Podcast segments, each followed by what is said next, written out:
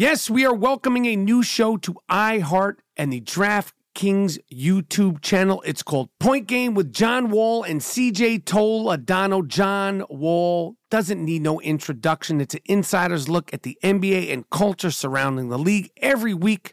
The five time All Star and the number one pick of the 2010 NBA draft, John Wall, will give his unique perspective on the hottest topics in the league. So check out Point Game with John Wall and CJ Toledano on the iHeartRadio app, the DraftKings YouTube channel, or wherever you listen to podcasts. I'm Katya Adler, host of The Global Story. Over the last 25 years, I've covered conflicts in the Middle East, political and economic crises in Europe, drug cartels in Mexico. Now I'm covering the stories behind the news all over the world in conversation with those who break it. Join me Monday to Friday to find out what's happening, why, and what it all means. Follow the global story from the BBC wherever you listen to podcasts.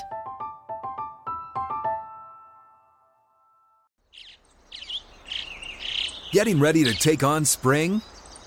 Make your first move with the reliable performance and power of STIHL battery tools. From hedge trimmers and mowers to string trimmers and more, right now you can save $50 on select battery tool sets. Real STIHL. Offer valid on select AK system sets through June 16, 2024. See participating retailer for details. At Bet365, we don't do ordinary. We believe that every sport should be epic. Every home run, every hit, every inning, every play. From the moments that are legendary to the ones that fly under the radar. Whether it's a walk-off grand slam or a base hit to center field. Whatever the sport, whatever the moment. It's never ordinary at Bet365. 21 plus only must be present in Ohio. If you or someone you know has a gambling problem and wants help, call 1-800-GAMBLER.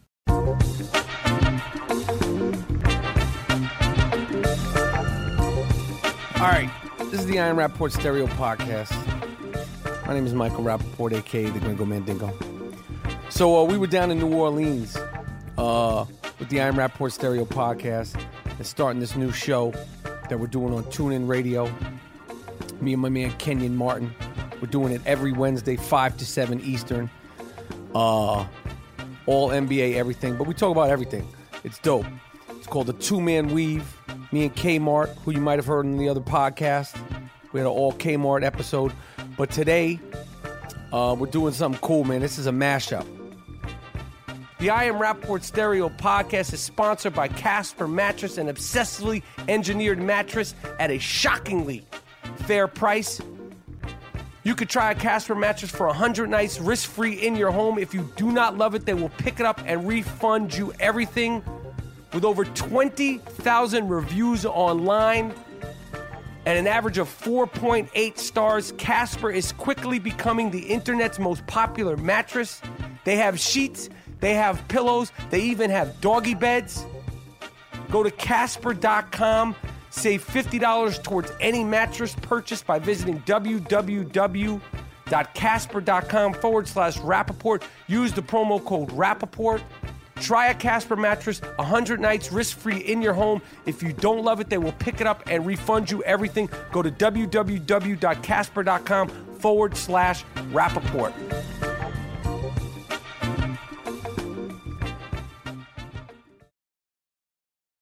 Welcome to Play It, a new podcast network featuring radio and TV personalities talking business, sports, tech, entertainment, and more. Play it at play.it. It's Two Man Weave with Michael Rapaport and Kenyon Martin. Oh, did Martin get that? On the way back down, he tipped in the alley the set play out of the timeout. That might be the dunk of the night. Live from All Star Weekend in New Orleans. All right.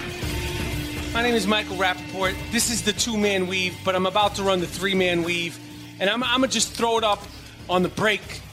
And I'm to get it to somebody, either one of these dudes in their prime. I don't know what they have left in the tank as far as slamming it down. I know Kenyon can do a little something. Rex, I'm not sure. My name is Michael Rapaport. I'm here with Kenyon Martin. We have a true unicorn of basketball, the great Rex Chapman. Okay, you've done a lot of things on the court, but first of all, I just I just want to I just want to rock people's world Five star basketball camp after your freshman year, Kentucky. Right? You're a counselor, quiet guy, shy guy, Rumeal Robinson. Yeah, me and Rumeal rooming together. We, Sean- we were there as campers a couple years before. Probably in the blue chip status. Yeah, yeah, yeah. We, we were invited. Right, you were invited. We were invited. Yeah, I, I, I wasn't invited. I just was there. but, but, but, but. Were you one, one of the guys cleaning up the tables? What I they wasn't. call No, those? no, I wasn't cleaning tables. okay, but I wasn't in that other special little thing where you're invited and you're getting sneakers and God knows what under the table. Uh, uh, yeah. Listen, we don't want to talk about that right now. but Rex Chapman was one of my counselors at camp, okay, at, at the five star basketball camp. I don't know if this was 86, 87. Now, did you remember this about me, Rex Chapman? Like, were you able to put two and two? I, at that time, I wasn't a world renowned actor, obviously. No, uh, uh, yes, I put it together. We talked the other day. You told me, and the second you said five star, I went. I knew I knew that little annoying New York dude somewhere. That's right. I That's was so- exactly what it was. Hey, by the way, do we have another chair? Uh, Is it going to break? no, George. Okay. George is coming, right? George Karl. Oh, I figured George would come in Yeah, we and hang gotta- with Kent. What are y'all doing tonight, Kate? You and George. Um, what are you and George doing tonight? Probably gonna go play in traffic. On the freeway? Yeah. Play frog or let him go first. All right, If he we, makes it, if he makes it, I'll go. okay, okay. I said I'll try to set it up. No, I won't either. Rex Chapman is here on the three man weave. Kenyon Martin, how do you guys know each other? Uh, well, my one of my point guards in the league was Jay Kidd. Yep. One of his great point guards. When they went, we traded Jay. Did I, I played against you, right? Yeah, yeah. yeah. And then uh, um, Jay went to New Jersey, where they went to the finals. And Right. then I retired.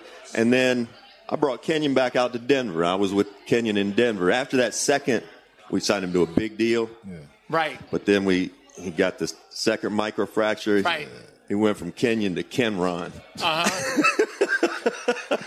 Microfracture ain't no joke. man. Mike Fracture's no joke of an Had injury, one, right? on, had one on each knee, man. Uh, one, the, the only, came back- the only athlete to ever play after micro, double microfracture. but not lose any bounce either. Right. That's the crazy thing about Right. him. That's just genetics, man. Right. I mean, he, he he was cut on three times, two, yeah. three, three, times. three on my left knee, one on my right knee. We're sending him to get blood plasma spun, spun and everything. I tried everything. and came back jumping just as high every single time.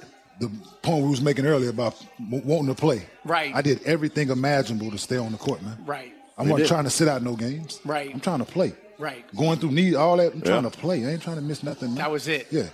So, so Rex, um, with the state of like cer- certain front offices throughout the league now, you're a former player. Right.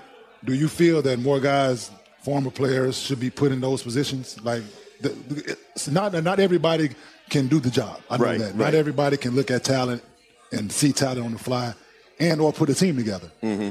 But you, you've been around. You have conversations with guys that you played against. Um, maybe younger, maybe older, whatever. Do you think more guys should be put in those positions and not guys who say went to school for sports management or, or so to speak, or like those kind of things? Do you think like uh, certain guys deserve those type of, uh, opportunities? This is a this is a great question. And here's what I love about listening to Kenyon. You know, people don't know Kenyon. Right. They don't know the depth of Kenyon. I agree. They just see the guy on TV and they, they oh, he like Boogie Cousins or Right. he like Rasheed. Or, nope. Right. There's a lot of depth to this young I man agree. right here, I agree. right? I agree. Um, here, here's what I think, hey. Yeah, you know, we all want to see our peers do well and, and succeed and move on and have opportunities. I think the NBA is a real cyclical kind of kind of deal. You know, for years and years, it was just basketball players in those positions. You know, you go back to when I was coming through the mid '80s and before that, it was all basketball people. Over the years, you know, as we've gotten into analytics more and and there are more opportunities, I think, for guys that are that have done the the schoolwork and mm-hmm. know that side of it.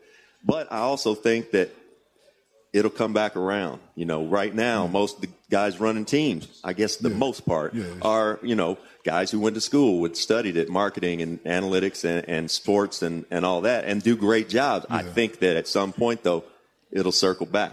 It should be a mix, though. It, it should, it, it should be guys who been in the fold, know Yep. what it takes in order to compete at that level. Yeah. And and mix it with those guys who know the numbers and put the numbers in. Okay, this is what I think we need. Mm-hmm. This is what the numbers say. There's a little you- bit of a divide. Yeah, definitely. Yeah, There's yeah, a yeah. divide, though, Definitely. between, you know, the, the analytic guys, they, They think they know it all. well, they know all that stuff. I understand. now, but let me ask you this: Uh-huh. Can you go to, like right now, we can win New Orleans. We can go to any court, any gym, any place Yep. In this city. Mm-hmm. We can sit there for two hours and watch basketball. Right. Do you you know you can pick out who can and who cannot play basketball? Yes. Right? Yes. I feel like so I can. that's what I think is missing. Yeah. The eye test. Yeah. People put these numbers in the computer like, oh, he don't, oh, he drive left too much. Yeah. Oh, he don't work for us. The You know best, yeah, you're So, right. But the best guys, the best guys doing the job right now are guys like you know Danny Ainge, Mm-hmm. R.C. Buford, these guys with with track records of building championship teams. But the one thing I know from those guys is that they take analytics and they take the workout and they take the body. They're all tools, Mm-hmm. and the best of them won't just look at the analytics and go, "We got to plug him in." They do have the eye right, test, yeah, so you know. But I, I'm with you. Look, this guy, he can run a team. No, I know I this. agree. He- you, you put him in, in, in a personnel spot, he knows. His basketball IQ is, is, He is knows. high. You know what I now am just remembering about five star? That was great player. I should have been. I should have been recruited a little bit higher. well, no, that Pat, that Patrick Knight, Bobby's son, whipped your ass all week, didn't he? Oh no, he didn't crack Huh? my Ba- ass. ba- No, Patrick Knight? No, no, no. He didn't give me no business. You gave him that I- left, no, he- janky left-handed Did- jump did shot. You know, you remember it. See, it made this is we're going back That's twenty right. years. That's right. guess 30. what? Hey, guess what? 30 years. That mean you did something right. That's right. Now, Patrick and I didn't give any. I, you think I'm gonna let some son of a coach give me problem from Indiana? I'm from New York. I had some pride with me.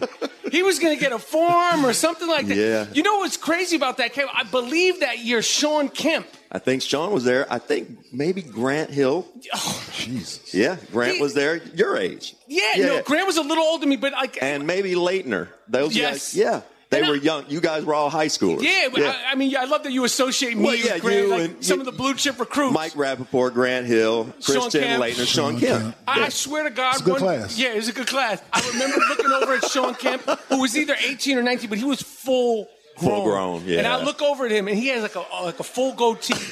I mean, the basketball camp was the best players in the country. It was literally like it was like square dancing. And we're him. playing out outside. right. Right. And it was long. Those courts felt oh, Long, longer so than long normal. and hot. Hot. Hot. But a great camp to Oh, learn, yeah. though. Yeah, it was for sure. Now, you guys played on this Denver team, which I think over the years will be sort of remembered and and and, and sort of like it, it- like there's a folklore about this team. You have Kenyon, you have Jr., you have uh, Carmelo. Mm-hmm.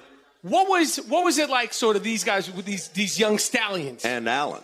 We had AI. right, that he came later. Yeah, came came a little later, but took that team with Chauncey and went to the Western Conference Finals. Got beat by the Lakers in six. Right.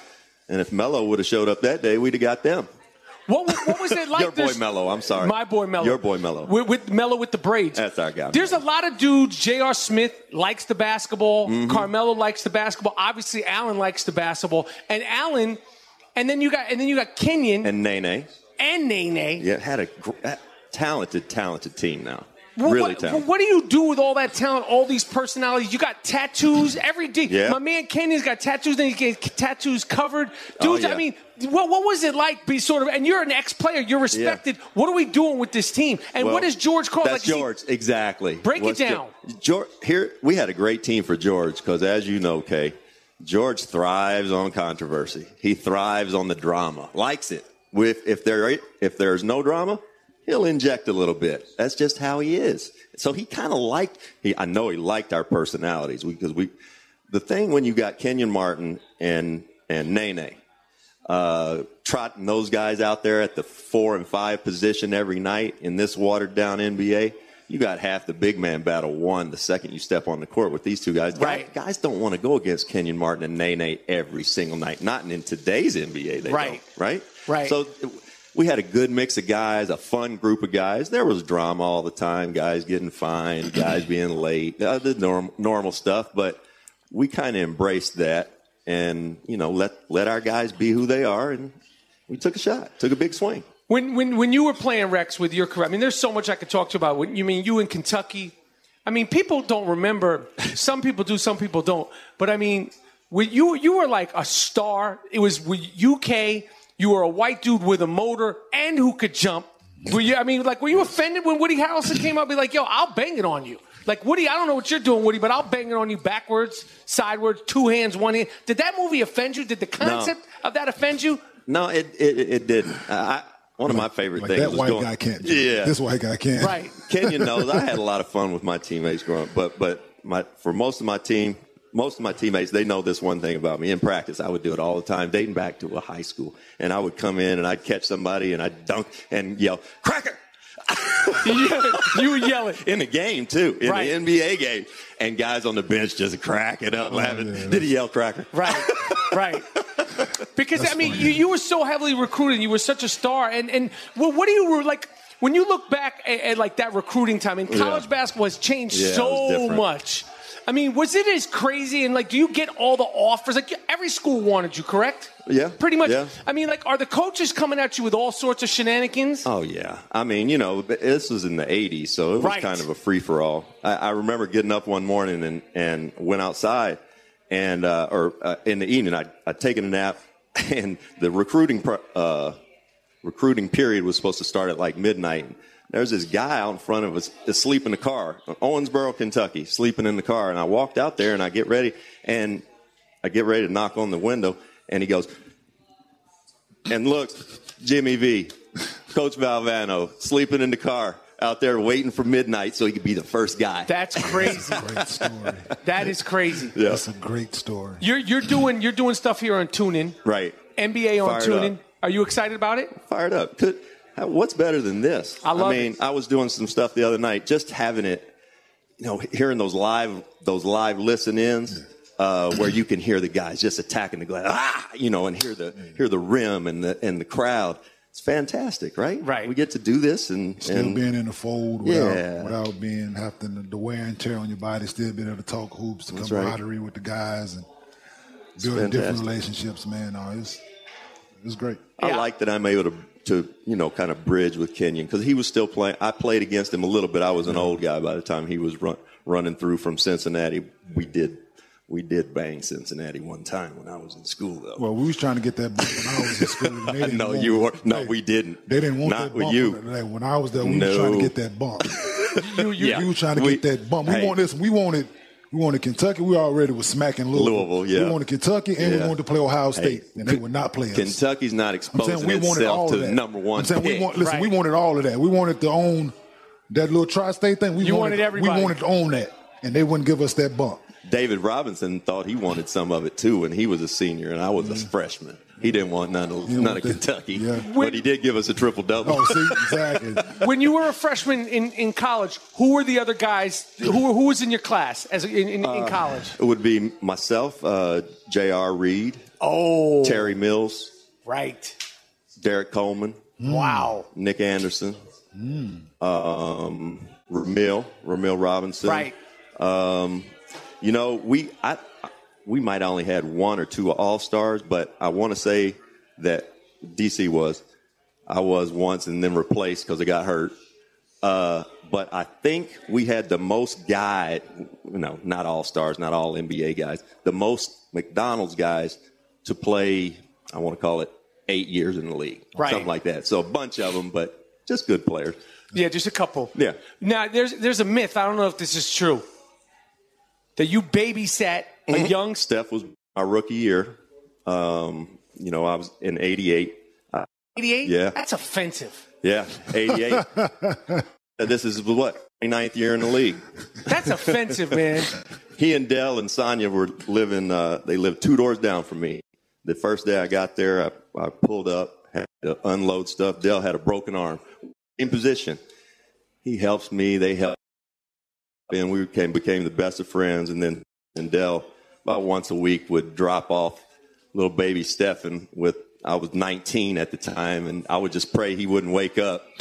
Pray I didn't have to change that nasty diaper, but Are I did plenty serious? of that. Yeah. So once or twice a week they bring him out, go out for movie night, and I would just I would just pray that he wouldn't die in my care.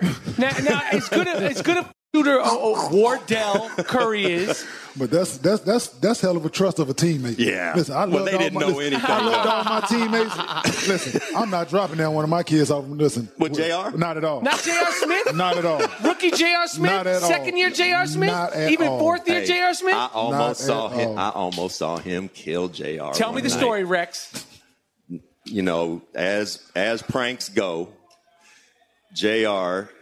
Jr. got got. Then he determined Kenyon just got a brand new, what was it? My range. Brand Range new Rover. Range Rover. And White, JR in- white interior. JR decided during the during the game he was going to have the ball boys go out and just open it all up, open the open the T uh, T top. Right. The, the sunroof. The sunroof. Ooh, you old. And, and T top. Yeah, And yeah, he's yeah. from That's right. Kentucky. And, and- and from Kentucky. I'd wear a mullet right now if I could. Yeah, and he's southern. But JR puts uh, just a whole car full of buttered ball game popcorn in Kenyon's car, and it wasn't coming out. And he went nuts. We had to get JR out of there. Like it was a serious, serious thing for a couple days. It I was, was, trying to listen, I was trying to go over his house. yes, he was. But listen, Rex called, Stan Kroenke called, Josh Kroenke called, everybody, team security called. I gotta call- talk him off the ledge. Everybody called like, Kenyon, please don't go over there. Please don't go over this boy house. Listen, yo. It was code red for a while. So I went back, so so so the, where it was, so I didn't play this game. Listen, so I didn't play. So I didn't have nothing in my pockets in my suit. So I didn't put in my car keys, my wallet, everything in my locker. yeah. JR tells the ball boy to take my car key and go out there and do it. right. So I get out to my car, I hit the unlock button, and it don't click. it's already unlocked. Uh, Odd, but maybe I didn't lock my car. right. I open the door and the stuff just falls out.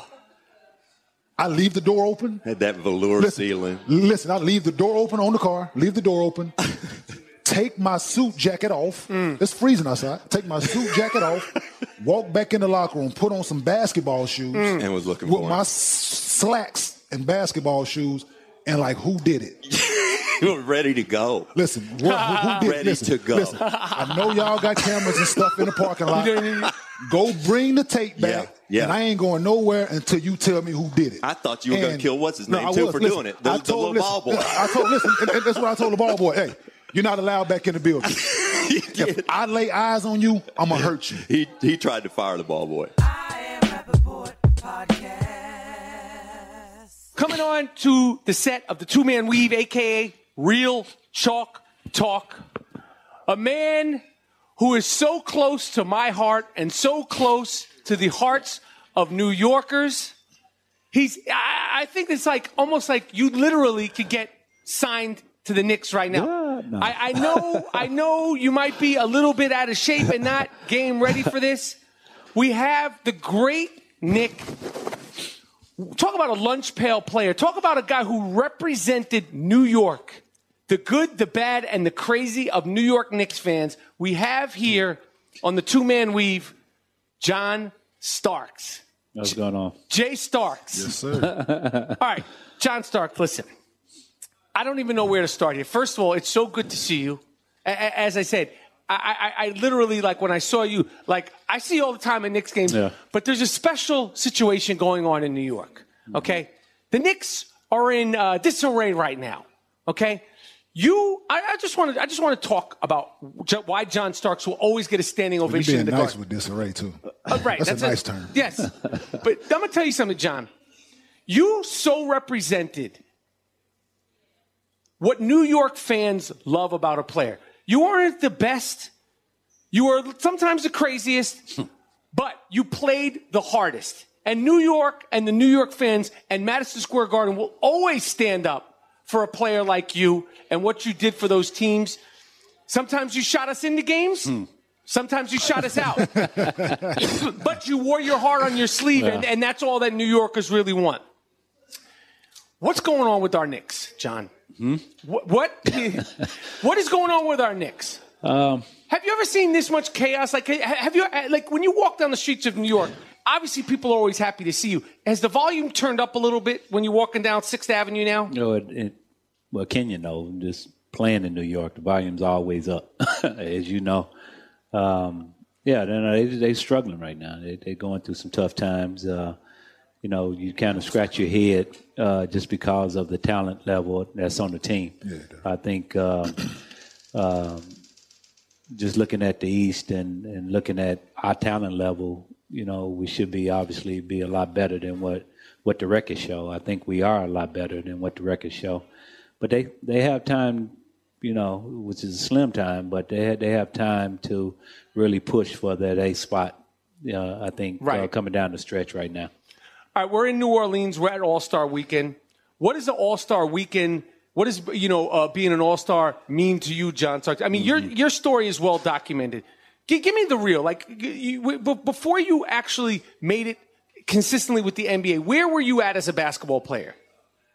Where was I at as a basketball player? Uh, I mean, because because like you like you were you were working at. I mean, were you actually working at a grocery store before? Because that's like I don't know if that's true. Is that a figment? of, is that a fairy no, tale? No, it's not a fairy tale. No, I, actually, it's a true story.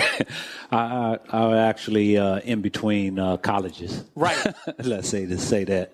Um, but you know, I was working at a grocery store while I was in between uh, a break from school. Right. And um, you know, packing groceries and trying to make a living. You know, Right. at that particular time, and before I decided to get back in school, and uh, that's when kind of things uh, turned for the good for me. So, it is, um, so was it ever in question of, of you going back to school? Yeah, my, my actually my older brother, he he really pushed me to get back in school, you know, because I was in the parks, you know, playing basketball, but I was, you know, just dominating people and and he saw a little bit more probably than what I saw in myself. And, and so he told me that, you know, you're not going to just do this for the rest of your life. You know, you need to go go back to school and um, get an education first and foremost. And then basketball just kind of, you know, took a life of its own when I when I got back. Yeah. making it into league as an undrafted guy, making the All Star game, being such a, I mean, such a, I mean, you meant so much to the fans. You know, the, the, the, the Jordan, the Reggie Miller, the, the, the battles that, that, that, that, that, those Knicks teams had. When you look back, what, what do you think it was about those teams? Because, you know, when, when those teams were going on, they referred to the old Knicks, the 70, 73 teams. And now, I hate to say it, uh, uh, John, you guys, in my opinion, are the old Knicks, and the DeBusschere, Willis Reed guys are the older Knicks. And it, it hurts my heart Yeah. that, like, you know, the glory days were almost 20 years ago. But when, when you think about that team, mm-hmm. and, and what do you think resonated with the fans so much? What was so special about that I, team? I, I think that you know we represented New York and the way we played the hard nosed Scrabble style of basketball that you know you see in the parks. Right. And uh, I think that's what the team represented. You know, we was blood and guts every time we step out on the court. And the league was a little different back then. Kenyon played back then where you can grab and hold and, and do certain things out there on the court that you couldn't get away with today's basketball. And I think the fans appreciated that physical style of play uh, because it brought out the best in, you know, each team and each player. And uh, it made for a lot of confrontations out there, you know, a lot of fights. That's my next question. Yeah, a lot of fights went on during that time. You know, I, I can remember a time coming back in the league, and and when I came in the league, you literally had to fight your way to get respect. You know, and things wasn't given to you. Right. And so, and uh, you know, it made it hard for you, just like stepping on the yard. You know, you in order for you to get your respect, you gonna have to you have to throw them up. Right. And, and that's just the way the league was back then. You know, you had the older guys coming at you on your team, and you had you know veteran guys in the league that didn't respect you at the time, and and you had to get your respect, Yeah. and that's just the way it was. So, what you think about like the freedom of movement and all this stuff they Yeah. play with now? Like, like a guy like Steph Curry, clearly talented. Yeah. With, with yourself, you- more than likely, you would have been that would have been your matchup. Oh, for sure. You know, Yeah. what would you have done? Oh, that definitely. What would you have done? Like I, I was having this conversation Yeah. last night at dinner. Yeah. I was telling people like, you probably wouldn't try to make him rupture his Achilles or nothing like that. You ain't trying to hurt him permanently, but what would you have done now? Oh, oh, definitely. No, back then, you know, you, you get physical. I mean, it was a physical game back then, and you knew uh, as a guard, and you knew when you came down the lane, you was going to get hit, and you was going to get put on your back. And the referees back then would tell you just get up and go to the line. You know, Mm. they didn't. You know, they wasn't going to a lot of tape or anything. Look at it; it was just a common foul. But the game is a little different now. You know what I mean? With a guy like Steph, you have to put your hands on him. If you couldn't put your hands on him, he's going to do what he's doing now. You Right. know, I'd, I'd love to play during this time where guys can put put their hands on me. I, I, it would have been fun. It would have been a lot of fun. Your your matchups with Reggie, and Michael Jordan are are uh, legendary. They've actually made actual films. The ESPN 30 for 30 uh, winning time, you know, focused on you and Reggie. The beauty of John Starks is you brought out the best in them. They knew when they came to New York and you were going to be on them every play. You were going to be on them. You were going to be fouling them. You were going to be agitating them. And if push came to shove, you'd be headbutting them. okay, excluding Michael Jordan and Reggie Miller, who are the other guys that you would say these guys were like hard to guard? Well, bigger guards always gave me problems because I was only 6'2", about 180 pounds, 185. So guys like Mitch Richmond, mm. Clyde, Clyde gave me a lot of problems. You know, Clyde 6'8", probably, probably 220, 230. And so those guys, bigger guards, always gave me problems. Guys like Steve Smith uh, always gave me problems because of their height. And, and a lot of them times they'd take me down in the post. So what I did, I tried to be as physical as possible and front them as much as possible and rely on my backside help. Right. Yeah. Now, I got to ask you, and you could articulate it as much or as little as you want. The Oakley thing has been so nuts. It was so crazy. First of all, were you at the game? No, I wasn't. Oh God! Yeah. Thank God you weren't there. Yeah, because because your your your old instincts might have kicked in, and it could have turned into a whole I, I wouldn't. Own it.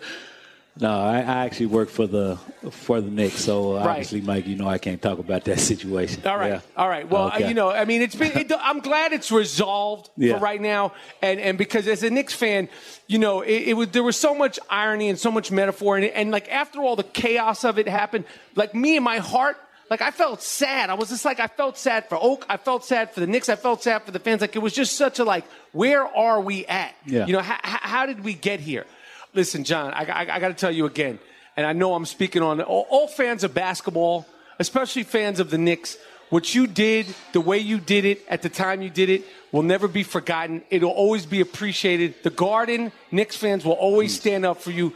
You, you were, and still are, represent the heart of New York. And I'm not talking about the bougie Soho or hipster Brooklyn. I'm talking about the working lunch pail people of New York City. What you did will, will never be forgotten. I personally appreciate it so much. And, and like I said, now with all the craziness, it means so much even more. Thank you for coming on the two man weave, Yes, my sir. man Kenyon Martin. And, and good luck on Appreciate everything it. you're doing. My fellow Thank light skinned brother.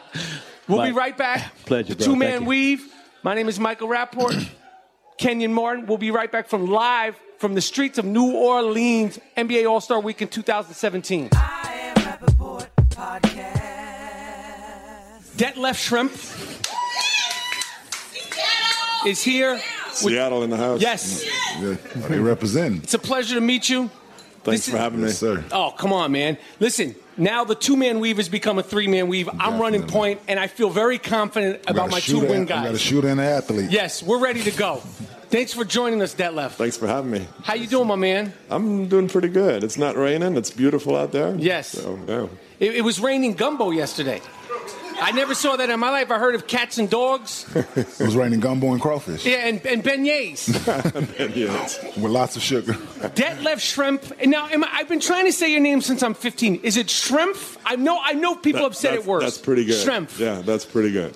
Uh, usually I hear a lot worse. I get I get the uh, what's your name? Detlef Douglas. I go Det Dick. No, Det Ted. So just Just- whatever. Just yeah, whatever. Make whatever. It, if you go to Starbucks, you're just like yeah, just whatever. Just give me the just just make sure you put two two shots of uh, uh, espresso in there.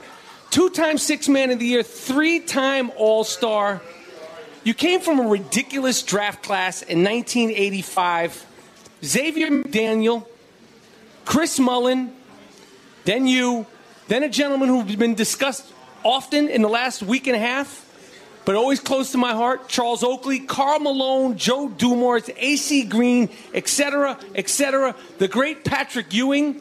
That's a hell of a class. That's that's a draft class. Yeah, yeah. A lot of guys played for uh, 15 plus years. And that's rare. in- Yeah. That's rare in the draft. I mean, that's something to be proud of. Oh yeah, definitely, definitely. Uh, we uh, we had a pretty good culture back then. Guys, uh, guys playing and enjoying it and competing. What, what, what did you ever imagine as being one of the first successful, you know, really sort of standout guys from overseas? Now it's not just Europe. It's I, there's guys in the league from countries I didn't even know exist You know, uh, uh, did you ever imagine that the NBA would be so multicultural and, and, so worldwide? Legitimately, I mean, there's legitimate guys on so many teams from all over the place. Spain, I mean, it, it's it's crazy. Brazil, did you ever imagine that? Not when I first started, but uh, you know, the process of my career, at the end of my career, a lot of more guys were coming over, and um, at the beginning, guys said it didn't make sense, right? Because they're making good money in Italy and Spain and Greece back then. Uh, Germany didn't really have a professional league, so uh, there was no reason for them to come over um, because there were stars back home making good money um, and the first two or three that came over struggled. So, you know, when you have guys that are superstars internationally and came over and struggled here, uh, the younger generation was afraid of that. But, right. but once guys had success, uh, more and more started giving it a try, and now we have a pretty much international league.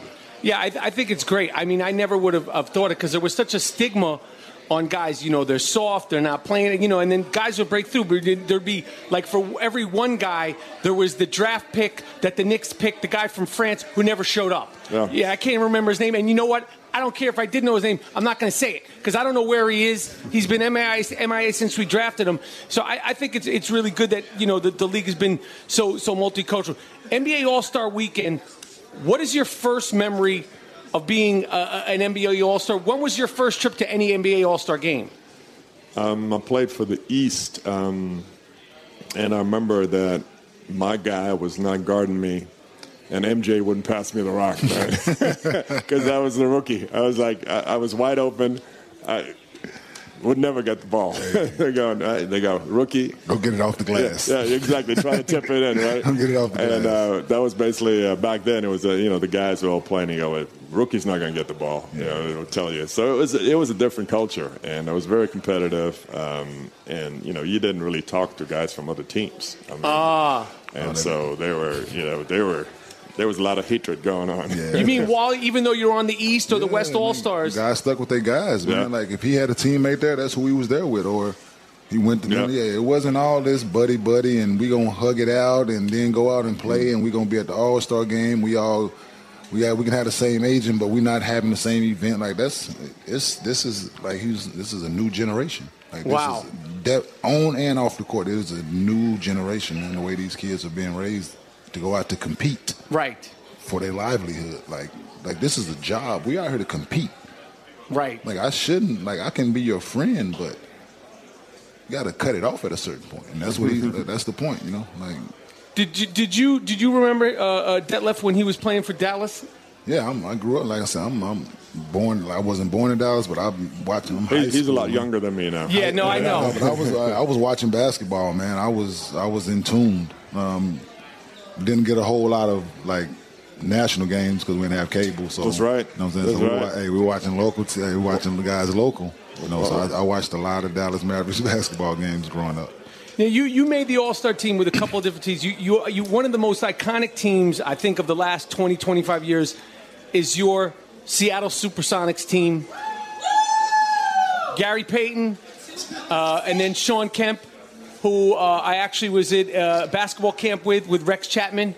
He was uh, a little better than me. Okay, things went. I took a different path that left. That's all I'm telling you. Good choice. Okay. Good choice. That's this is what I'm going to tell you. What do you remember about that team? You guys came so close. I mean, you you know, you there was so much so much hope with with the Seattle SuperSonics. George Karl, you you and you and Ken, Kenyon Martin share this in common. What, what's the thing that you think about that team? And where is Shawn Kemp? And can you tell him to text me? That was my dude, man. Talk to me about that Sonics team. Shawn is uh, he's living out outside Seattle. He's doing well. Good. Him, uh, you know, him and his wife, and um, still got a couple kids at home. He's doing well. Um, his son is athletic. His son is um, like 16, the same age as my yeah. son. They played against each other. Yeah. Oh, really? Yeah. His son can play ball too, huh? Yeah. Jump too, athletic. Yeah, yeah, yeah. He's uh, he's good. I mean, thinking back those days in the '90s. Um, first of all it was never quiet. We had GP. but uh, it, it, was crazy. I mean, we had a crazy team, uh, different personalities from the coach on down. You know, th- there was a lot of craziness, but we were a veteran team. Um, so we played hard. I, I, was telling somebody earlier that our practices were harder than most of our games. Really? Because guys went at it, you know, and talked stuff and, and all those things. And uh, it was fun because we knew we had a chance to win every night. You know, you step on the court and you think you're going to win That's how you played. And, Right. Uh, yeah, we had a couple disappointments early, but you know we we made a good run at it. It's just um, I, I love getting on the basketball court when you know you have a chance to win every night. That's what it was. How much of a disappointment was it for you? Because me as a basketball fan, I have no stake in Seattle. I have no stake in C- you know the Seattle SuperSonics. I was a fan, you know. Uh, but for me, and I don't understand the business of basketball. But for you being somebody that meant so much to the city, and Seattle had great fans and, and, and such competitive teams, going back to, to, to, to, the, the Gus Williams days. Yeah. How, how, how much? How much was it? Was it was a heartbreak for Seattle to lose basketball? I don't think people realized until they were gone. You know, because the last couple of years, I mean, Durant had just come. Um, they were they weren't very good, right? So the politicians were arguing, well, we don't really need the Sonics. You know, we got the Seahawks, the Mariners, and um, but once they were gone, it was like uh, this void there. And uh, you know, I, I always t- I was telling people that before. I said, you know, you're gonna miss it because even if you don't go to a lot of games, you won't be able to take your son to watch the best players in the world play. Right. You know, you're not going to drive down to Portland because you don't like Portland. Right. You know, they're, they're- we're not fans of the Blazers. I mean, Right. they're just natural. Yeah. And so you, your kids will grow up without going to games. Right. And um, to me, that's a sad part, you know, because we have a great culture. I mean, we did a an awareness thing a couple of years ago where Chris Hansen stepped up. He, you know, spent you $100 million in property downtown to build an arena. Mm. And uh, we had 40,000 people sign up for season tickets. Mhm. Right? I'm going, okay, you know, David Stern, we're ready. Were you be Were you a part of it? Um, I helped just promote and Right, right. other stuff. No, but I, my checkbook is not big enough. No, to, but I'm saying in, ter- in terms of like getting it back there because I think it's Oh, yeah. I think it's Oh, a yeah. shame, you know, when these Yeah. teams in, in all big sports like the, the, the San Diego Chargers. I don't care that they play in a dump Qualcomm. I was there this year.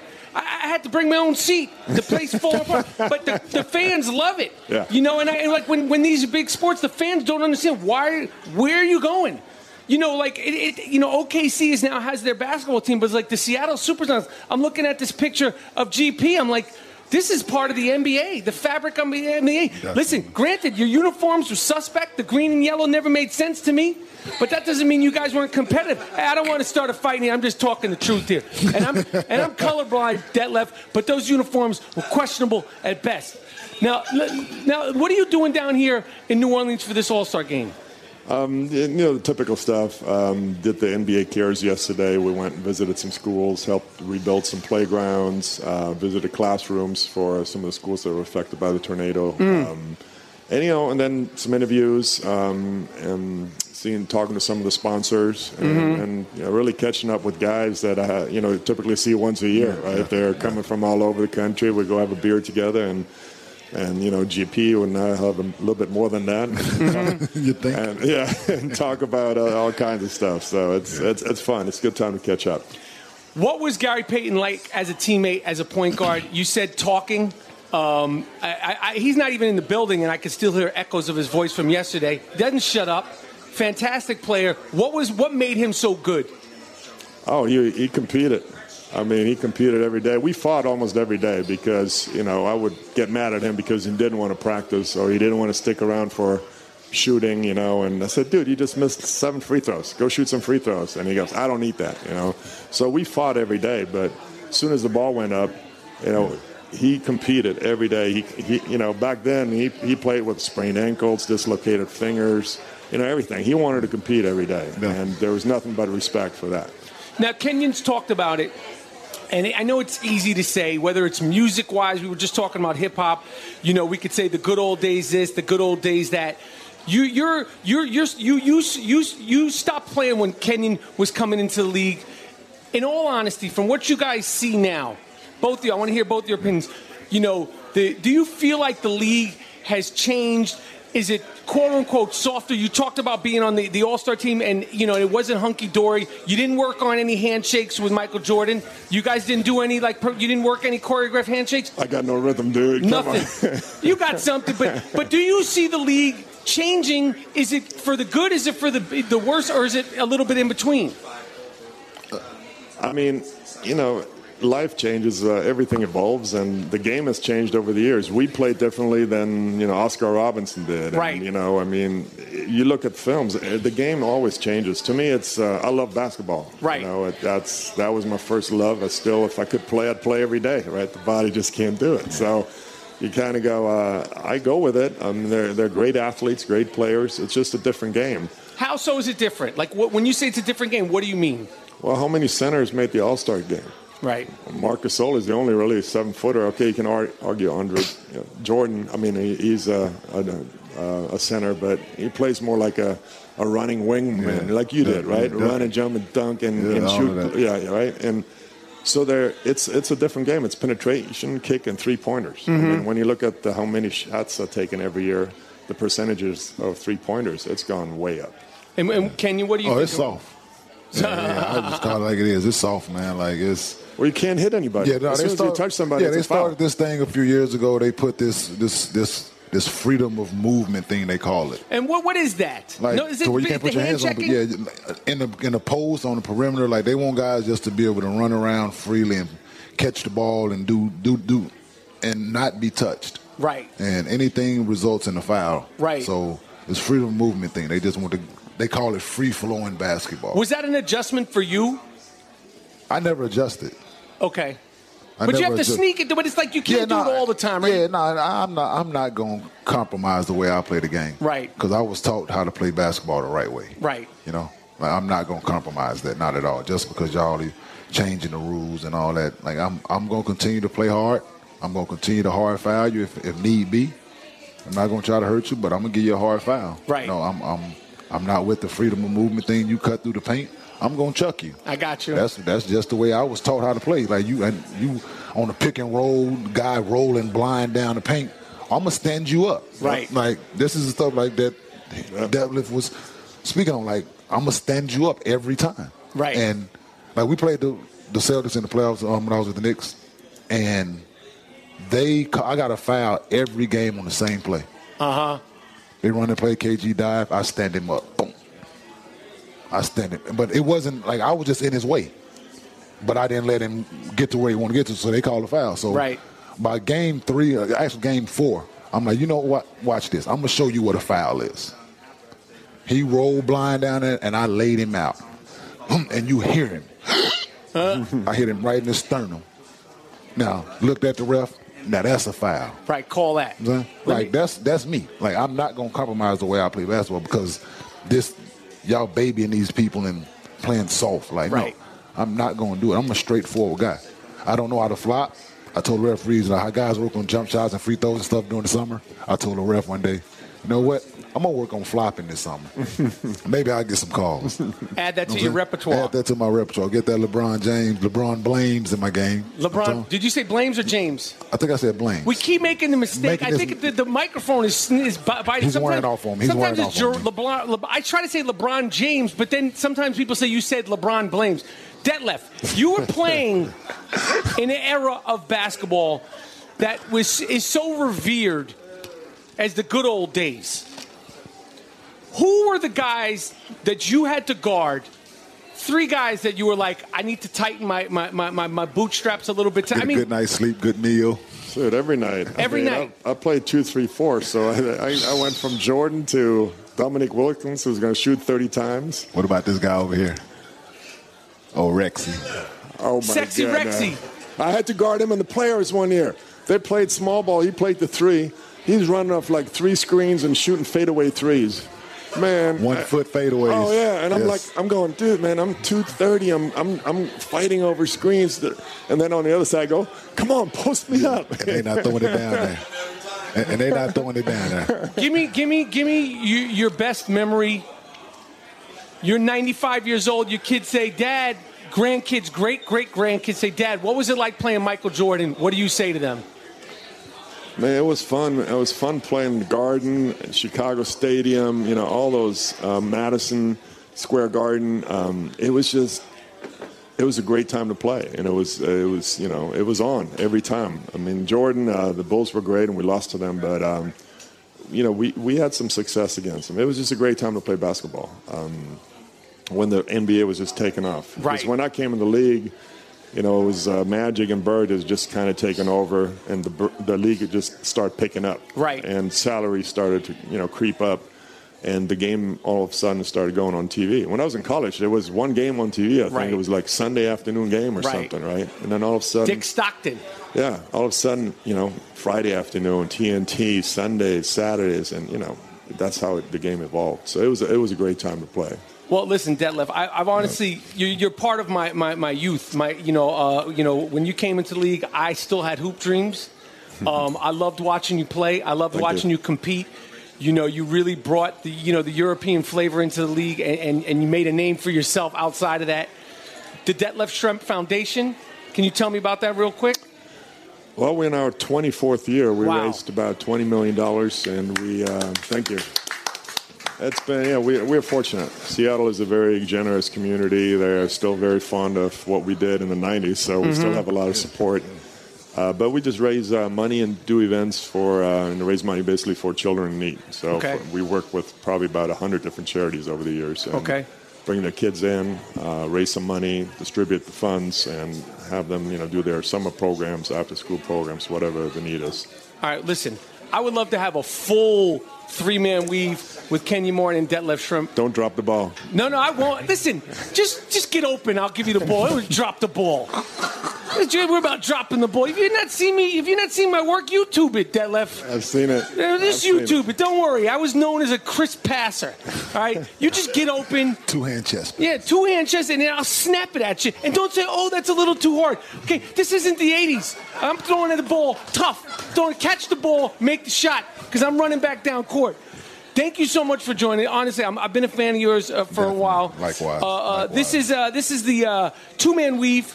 Detlef Schrempf, Kenyon Martin. We're coming up with Etan Thomas, former Washington Wizard, Harlem born. Don't know if he was Harlem raised. We're going to get to the bottom of that. We're live in New Orleans. This is the two man weave on NBA on TuneIn.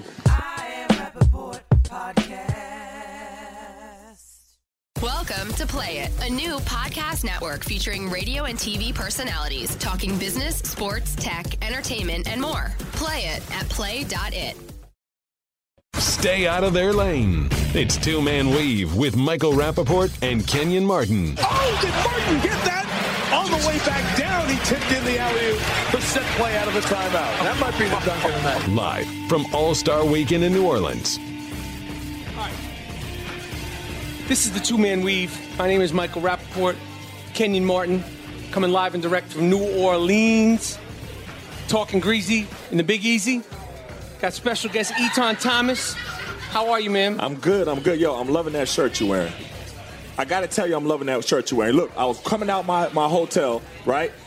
I ran into Oakley. Out here? Right out here yesterday. Was it different than seeing Oakley all the other times you've seen him in your in your life in your career?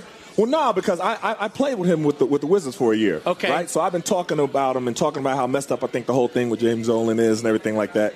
And you know, he gave me a hug, gave me a pound, said thank you for the support and everything. We chopped it up for a little while, but that's my man, and Yeah. it was messed up. Yeah, you know well, what I mean. what- He's a good speak guy, on it. man. What do you think? guy. Listen, let me tell you this though. First of all, you don't treat a player like Charles Oakley like that. Right. You don't treat any player like that, Not at all. especially not Charles Oakley. Charles Right. Oakley is New York. Right. You know what I mean? I grew up a Knicks fan. Right. Like you said, I was, I was born in Harlem. I wasn't raised there. I grew up in Tulsa, Oklahoma, but I was born in Harlem. Grew up a Knicks fan. Seeing him sweat blood and tears for the team.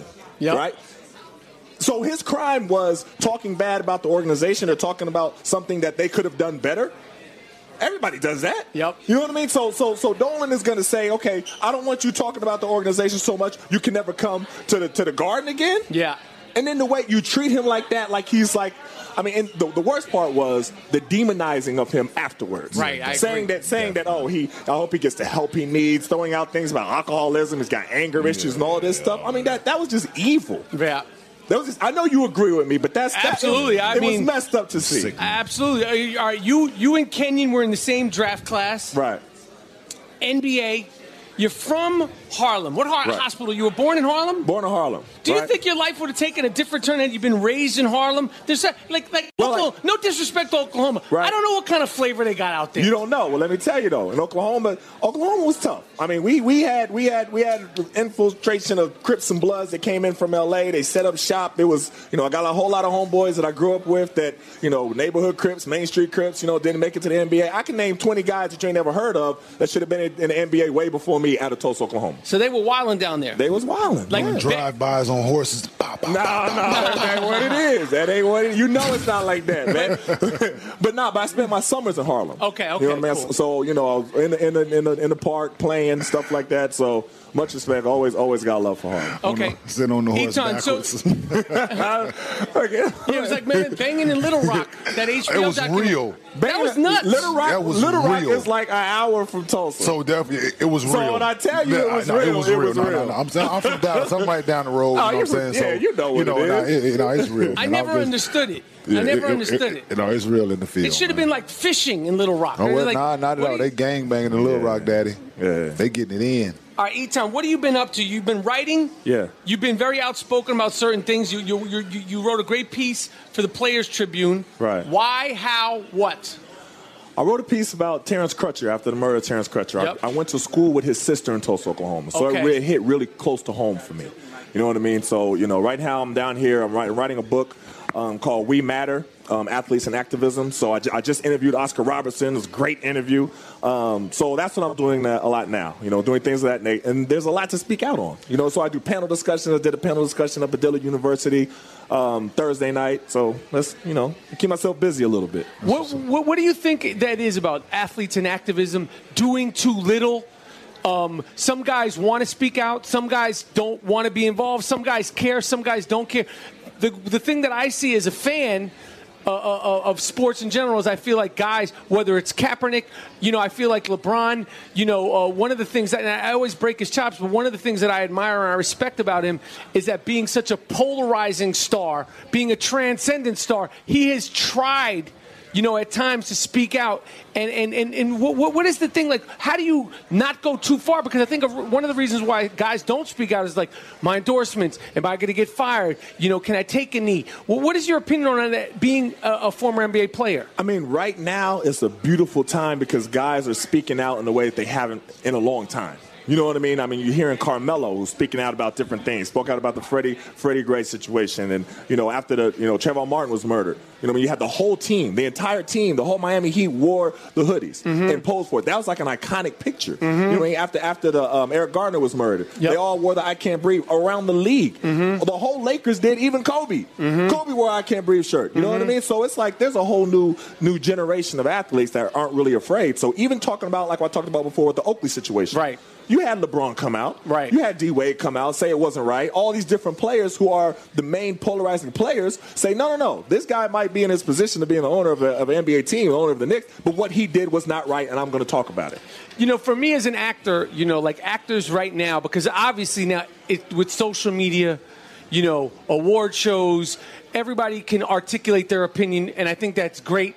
And I think, you know, whether you agree with it or not, you know, actors, like the thing is, shut up, you're just a dumb actor. You know, athletes, I think Ali being, you know, the, the, the, the, the at the top of it, but with the Jim Brown, and a lot of, you know, Bill Russell and. Oscar and those guys, you know, have always sort of like their voices wanted and, and, and heard, you know, and, and Jordan took a lot of flack because he never said anything about anything. He was just be, being Jordan. And some dudes just like, yo, I have feelings, but this is just not my agenda. Obviously, that was a different time.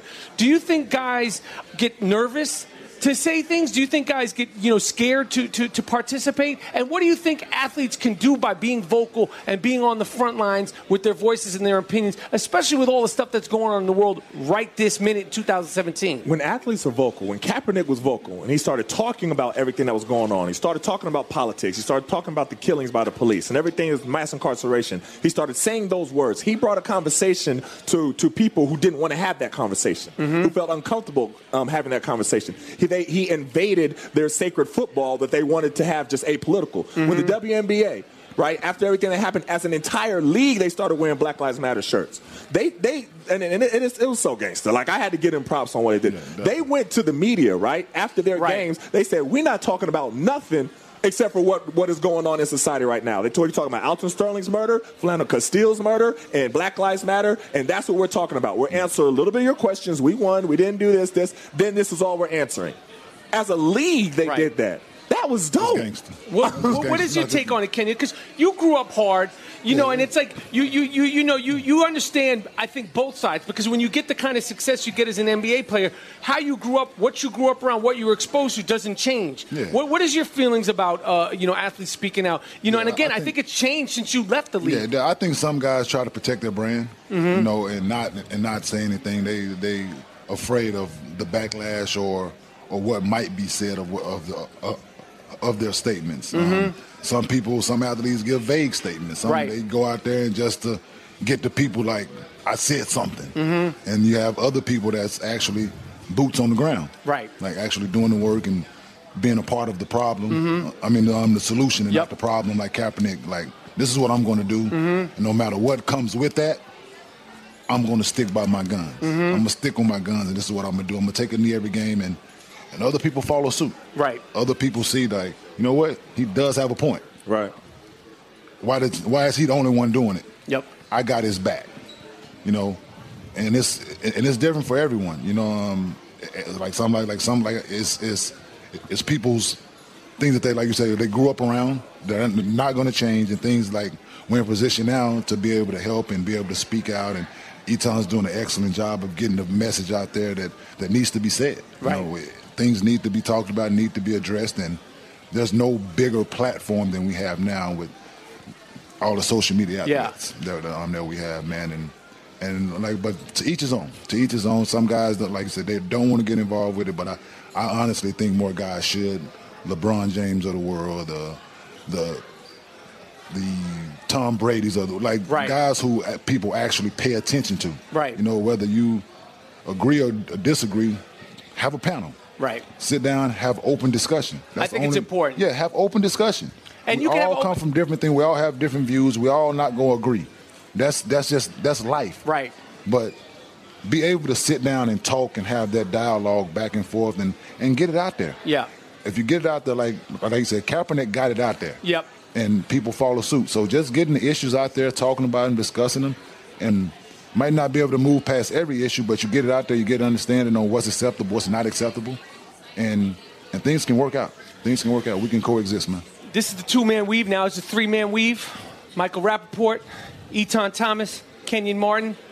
We got a big lineup here, okay? I'm not going to say, uh, you know, we got any three point shooters on this lineup here, but I got some big guys in the post. I'm to throw it, move the ball. I'm the point guard of this. Etan, are you enjoying the All Star weekend?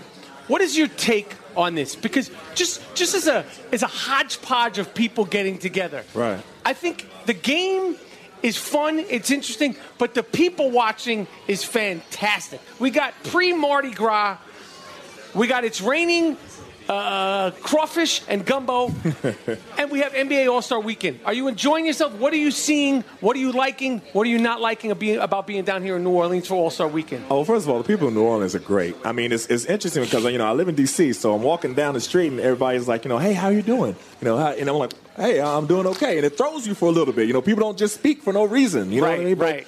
Everybody's so warm. Everybody's all nice, and you you go to a restaurant, the waitress is checking on you like seven times. You know, that- Right. that, doesn't really happen like that. No, you I know. know so I mean. mean, it's just the, the people are so warm, and Mardi Gras, is, you know, the, the the energy, and everybody's having a good time, and it's just it's, it's a beautiful thing. It really is. And the, what I like about All Star Weekend is the networking that you can do. Right. You know what I mean? You're starting to see different people that you can work with, and and and, and move move and join. You know what I mean? Combine different things that you're trying to do, and and that's the beauty of All Star Weekend. You know, we, we have a lot of networks that sometimes we don't take advantage of as Definitely, players. definitely. You know what I mean? So we, we Especially see each other. playing. No Especially question. while we playing. No question. Especially while we no playing. question. So we start we start meeting each other and talking to each other a little bit more and seeing what each other is doing, and and we connect. You really holding on the cards and using and things like that, now, Right. Because we have to, you know. Now, now a lot of a lot of ex players, former players, are, are showing up, uh, uh, signing on to Ice Cube's Big Three League, three on three. I've been asked to get on a few teams. I'm, I'm, I'm waging my options. Okay, I am. I'm just going to keep it honest. I feel you. I, I told Cube. Time constraints. You No, I'm just, I'm just be- saying. It's like busy. you know, like you, the money makes sense. Maybe I'll play. Maybe I'm not. Yeah, I got you. Have you You thought about this? time. Oakley's coming. We got AI. Are you guys? Are you are you guys thinking? Of, what, what do you, what do you Oh. think of this? thing? I think it's Well, fun Yeah, for the fans. um, We're both I was, signed yeah, on he's all he Yeah. he just signed on. I was the I think I was one of the first guys to say yes. oh, you're playing. I have my own team. Right. So wait, wait. My whoa, team whoa, name's whoa. Trilogy. Yeah, we, Time we, both, out. we're both are. Hey, listen, my team Kenny, name is Trilogy. Hold up, that's fantastic. Ah, why am I just finding out about this now? You know my agent exists.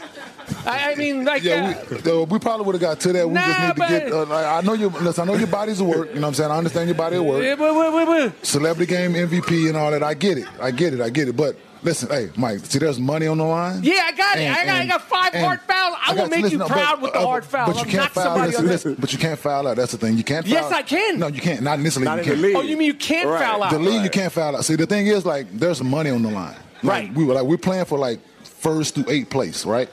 And I don't like where this is Listen, going. you're my Kenny. friend. Listen, listen, you're my friend. You're Listen, talking all listen, kinda- You're my, I- I- hey, you're my, listen, straightforward hey, guy, you're my, man. you're Give it my, to me I- I- straight. You're my friend. I'm, I'm, I'm about to get to this, and you're my friend, right? But when it comes to this money, like. This might not be the this might not be the business opportunity, It's not, brother. yeah, it's not mine because listen, because there's a draft process that we're going to do. That's what I'm saying. So there's a draft. I'm like, available. They're going to be. I'm like we might lose friends because of this. Like if a guy that I'm cool with is on the board, and the eye test for me, I don't think you in shape. Right. I'm gonna skip over you. Because there's a combine. There's a listen. There's a hey. hey listen. So you playing there's too? A, I'm playing. hey, there can be a difference. Like it's first to eighth place, right? Right. First place gets a certain percentage of the, the total revenue. Right. Second place get so it's slided down all the way to eight. I, uh, Rex Chapman. listen, I'm just. So I'm it's just- not. Listen, I'm not trying to come in eighth. I got you. I'm saying, not saying you're gonna make me come in I eighth. got you. But A line has been drawn in the sand, Kenny, in a two-man weave. It's a two-man league. With the. Do you guys expect this league to be competitive? I think it's going to be great. You so know? we need motivational speakers. Like That like, I got. You got. it. I'm saying we There need a we pep talk before every game. I got you. Bring in, get us right. Get I'll us, I'm get saying, get people's us in- heads right. Yeah, definitely. You know what I'm saying? All right, Etan, it's a pleasure Trash to meet talking you. is is allowed in this. I got you. Yo, trash talking is allowed. Now, if you want me to trash talk on behalf of your team, and I'm not actually on the team and sharing percentage, percentage I, I, a brown paper bag filled up to the top might work for me. It's Michael Got a legend in the house, man. We got a legend Hey, in the man, house. He played Showtime Lakers, man. Hey, AC Green. first running team, man. They used to put that thing, hey, get it out and go. Make fun, it happen. Fun basketball. Definitely, man. Fun and defending as well, not just playing one way. That's good basketball, man. I appreciate it. How you feeling, AC? I'm good. Good, Mike. Uh, it's a pleasure to have you here. If you don't know who AC Green is, uh, I want to get a lot of listeners, but you should probably turn off the show. This is an actual legend. Came up in the 1985 draft, the same draft, Patrick Ewing, Xavier McDaniel, Chris Mullin, a gentleman named Charles Oakley, who's been uh, discussed a lot lately, Karl Malone, Detlef Schrempf, NBA All Star 1980, three time NBA champ with the Showtime Lakers, 88, 87, 2000. All right, AC, I don't even know where to start with you. We only have you here for a little bit of time. What was it like playing in the old Boston Garden? How intense were those, game, those games with the Showtime Lakers? No, it, I mean it, it was pretty much what anyone can imagine because Boston was so good. You know, when you're playing a competitor, you know, you, you got to bring your game. You got to you can't bring your B game. It's always the A game. And then you had the crowd was an element. You know, the Boston fans were legit. You know, they they was 100 percent behind their team, so they came with everything they had, uh, and it was always fun going to Boston because it was a real uh, disdain, dislike for the Lakers you know, and they always wanted to make sure they established the fact that they are the best and dominant team, and really city in their own in their own mind. Uh, and so it was really really cool. And the and the floor and the garden itself was, you know, you know, it was history. You, you go in and it's all the banners. It's like those college teams that walk into you know Pauley Pavilion and you look up and you see the banners. Uh, it, it was you know overwhelming from you know when you first walk in there because you're like, dang and uh, it, it took some time to like get it right and get it. You know, hey, you you got to go and you once again you got to step up and be ready to play. Most volatile court to play in, most volatile arena? Philly, those guys, they're serious out there too. Where would you say is the most volatile in, in, in those days? Well, it, it was definitely on the East Coast, and the, yeah, I'll give Boston definitely some love on that area. Uh, Philly for Give sure. them some love on their hate. You know, um, Detroit. What about know. the guy in Washington that used to show up at the games and um, he was a lawyer, I think, and he Yeah. used to come down and heckle, Yeah, heckle yeah. guys. And Can you're not kidding, man. Uh, Robin Ficker, man. He he Oh, was you oh. Yeah, trust, so- trust. So I heard stories. Uh, Byron told me some stories. Uh, Byron Scott told me a story. I guess um, when James got in trouble, Yes. whatnot. Yep. You guys thought he wasn't going to show up at the game, and he showed up late. He comes stumping down the steps like, "I'm here, James." Yo, so what do you, um, the competitive advantages that like um, teams used to try to um, put you guys through, like going to Boston, having it extremely hot in the locker rooms or in the arena? Like, what you think about? Like, how was that? Was that real? Were they really doing those little tricks? No, no, that that's hundred percent. That's that's one hundred right there. They were definitely uh, being the, the Boston Celtics. It was any leverage, any edge you can create and you can get. It was you know it was real. So yeah, hot water didn't work. Um, you know, I remember the first time stretching on the parquet floor. Me um, during our shoot around the day of the game. And I, I just do one of those leg overs where you just all of a sudden you lean over and you just get that little stretch with you know your right leg going over, and next thing you know I'm like on top of a screw that, Mm. that's coming out the floor, and, I'm, and I like because something obviously poked me, and I'm like, what is that? And it literally was a screw on the parquet floor, and I'm like, man. And so I told the guys, and they're like, oh man, they got everything around. Trust me, this is mm-hmm. like, this is you won't believe what's going to happen. Fire alarm goes off pretty much every other time we went into Boston we always stay at the same hotel, and the fire alarm will go off. Never is going to go off at what eight o'clock in the morning, you know, noon, three o'clock in the afternoon. No, it's always like midnight at the earliest to four o'clock in the morning. So it was the so same happened. guy that pulled the fire alarm during the Super Bowl this year. Same guy. He's still from at it. Boston. Yeah. The he's fire from alarm- Boston. Yeah, from Boston, exactly. And I would believe, I would be surprised if he got a Brady's jersey also. the fire alarm bandit. It's the two man weave here. We're here with AC Green, one of the most positive, uh, uh, iconic players to ever play the game. Uh, AC, let me ask you a question. You played with Pat Riley and Phil Jackson. I know it's you can't, it, it, it, it's hard to articulate in, in this short form. What was the difference in styles with Phil and Pat Riley? You know, as far as them being a coach, being a leader, what would you say how it differentiate between those two guys? Well, you had a chance to play with what we call baby Rouse, of course, Byron. Okay, Mm-hmm. Yeah, we're, Scott. get, we're definitely going to get to that after Right. you explain this, please. Okay. We're going to have this discussion soon. All right, so I'll set it up Yes. as by saying that you know, you know, no Phil. Well, let's start with Coach Riley is the more intense person, Right. Okay, just I mean the kind of guy that if he needed us to be ready for that particular game, he he himself is going to come into the locker room full of sweat. Okay, and he's going to communicate his message like it is the last two minutes in the game, and it's a fiery speech that he's just drilling home the, the key points. And so he his his tenacity was one that it just constantly protruded just throughout the locker room, and, and even in the timeouts, it was always just like that. That was Hmm. just him. Coach Phil Jackson, on the other hand, in that same scenario, it's just a more of a calmer approach. You know, Mhm. he's like, guys, we got to get, hey, we got to close, you know, close the middle. We got to make sure they shoot over the top, and when they, you know, contest the shots, Coach Riley, close the doggone middle. Make sure you put your hand in their face. If you got to foul them, foul them, and then, you know, it was just one of those kind of things. And so you're like, you just learn and adapt it to the personalities, but. It was all just a setup because I want to hear Kenyon Yeah. Smart talk So- about my teammate. Yeah, no, B. Scott, listen, B. Scott is definitely from Pat Riley's um, school of training, right? So, Pat started this thing called Easy Run. listen, man, Riley started this. Pat Riley started Easy Run. Which is I don't know if he got it from somebody, but it is the single hardest thing that I've done since I've been in the NBA. What, what is it? It's a it's a run. It's not easy. They put a time on the clock. Just say they put 25 minutes, 20 minutes on the clock. Jesus. Right? And you line up free throw line extended. You got two lines. You line up free throw line extended. And they say go. And you run. You put your hands up. Right? You got to run with your hands up. When you get to the other baseline, you do defensive slides. You get to the ba- on the corner of the baseline, you back pedal.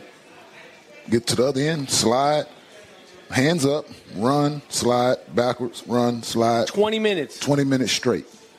Ye- Could you go outside and run backwards for 10 minutes? Wait, 10 seconds, Listen, I'm not listen. going to have a No, no, problem no. with what you're talking about. Your calves are going to burn so bad. Listen, man, I was a rookie. I'm coming off of tearing my ligaments in my ankle, breaking my leg in college my senior year. And this is the first thing that I have to do in training camp. That's how he sets it off. Listen, man. Unreal. Is it is that, Yo. is that ve- verify this AC Green? Oh no, it it started with Rouse, 100%. Who- Where did he get this cockamamie idea from? It's cockamamie idea. Well, well, we can talk about it now, but we weren't going to dare ask him that, you know, by no means, because it, it and it came at the end of practice, you know. Right. Oh, see, Yeah. that's what B. Scott flipped it. Yeah. See, B. Scott, that's the first thing we did. See, like, see, you know what I'm saying? that's torture. That is that. like yeah, it's unreal, man. Like it. So so the next year, you know me, I'm a thinker. I'm cerebral. I, listen. So the next year, I'm like, I got something for you. So I would run forward, but when it's time to backpedal, I would slide my feet. I'm sliding them backwards, so I ain't got to run on my toes backwards. Uh. so I'm I'm preserving, I'm, I'm saving my calves. Right. You know what I'm saying? So I'm sliding them. I'm like, all right, we gonna listen. I'm gonna figure this out. Look, hey, not again, not again. 'Cause it man. killed your calves. Yeah, man. Like that was bad. Yo, So you- it was bad. There, there's there's images in your head of you, Kareem Abdul-Jabbar, Magic Johnson, and the whole crew doing this. Captain, the big cap. Everybody. No, no one's out. Nobody's No, no one's out uh, at all. Now, Phil Jackson. Yes. On the other hand, in our training camp, Yes. we wouldn't have two a days. I went to Hawaii. And we would go. Yes, we would. no, Co- Coach Riley loved Hawaii, so I will give him credit. He and Dr. Buss still uh, would hit Hawaii, but Phil Jackson would love doing just a basic one, uh, a, a ninety minute practice session, okay, and it's putting plays in, you know, putting five on O's, and so I go from what you just described to a Phil Jackson Laker training camp, one practice, ninety minutes as opposed to three hours, and I'm and I, I walk out of practice and I'm looking like. You know, is someone gonna grab me and b- by the collar and just like pull me back in and say, "No, it's not over yet"? Because I'm like, "Is that it? Is, you, are we really done?" You know, joke. Oh gosh, it Uh, was not only one practice for three hours, right. Two of these, man. Each practice three hours. Like Come these on. kids these days, listen, man, they on time restraints. Listen, they sitting out of games. Listen, like they start like the stuff that AC them had to go through, man, when they was like in their prime and coming up, like the the stuff that they were doing, man, like the travel and the the the training, like everything, man, like it was rough, right, on those guys, man, and. They the ones, like in my opinion, they deserve to be getting paid all the money because they had the, the, the hardest, man. Right. Like they stay in the city, they play stay in the city, and they got to get up and catch the first flight out, man, the next morning. Like a regular flight. Like a regular flight, man. There's only limited first class seats. So just say AC's a rookie, right? He got to sit in the back with the common folks. He's, I'm saying, he, he, all right. Like we can't sit in the back of the Right, but, right. But veterans get first choice. Like Wow. they, like training stuff. Like they didn't have um, all the equipment and all the stuff that we have now in order for recovery and Right. all that. Man, they used to go literally put ice in a trash can and for recovery, man. Like this is stuff that they were going through. Like, and for people not to pay the homage and respect and respect the stuff that they had to get through to get to this point, and now guys want to sit out of games. And uh, man, it, it's asinine, man. AC Green played in 1,278 games out of 1,281 games. You missed three games in your career. Ninety-nine point eight percent. Jesus AC. Now, I, now I, a lot of that is God bless luck because there's no serious injuries. When did you uh, become aware that this was something that was like? When did you become aware that like, I didn't miss a game? Was it something you you you took pride in? Was it something you just it just sort of happened and then it became sort of part of your allure and part of you know what you did? Like when that became a thing. And the second part is, what do you think about guys? Like, look, I'm going to leave LeBron out of it. He's got tread on the tires. But what do you think about guys sitting out games? You know, three weeks into the season, injury free. So it's a two part question. Well, fir- first of all, I think um, I was I was raised, you know, by two Southern parents, you know, Oklahoma and Texas. Okay, and so you can imagine down south, you know, you, you know, you you know what work, work is and hard work is, and so that's pretty much what where it came from. The culture of going to work. I saw my parents get up, go to work.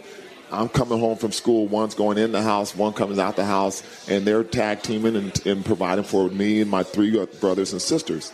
And so I saw the pattern of going to work and, and define a definition of hard work. And so when I inside of me, so when I went on and was, you know, like you said, blessed to really to go to the league, um, if I could breathe, I could play. Right. It was just as simple as that. Right. You know, you just went on and did work. And uh, some days you played well, some days you didn't. But the attitude on you going and, and ready and showing up to work, that's what you did. And so, to your second point, is it's very simple. Um, you know, I I get it today, but I don't understand it. Okay, because obviously, you know, but we know there's elements. We know people get hurt, but you know, put in a perspective, like you said, you just coming into the first month of the season and you getting a rest day. Right. You know, I just. I- I'm gonna let Kenyon answer that one because I'm gonna stop there. no, like I had a problem with it all, man. Let me tell you. So, so they got this new thing. Or, or it started when I was in New York, when I was playing for the Knicks. That they they put this vest on you, and there's a chip that they put niggas Mm-hmm. computer and all this. So they try to monitor your workload, Ah. right?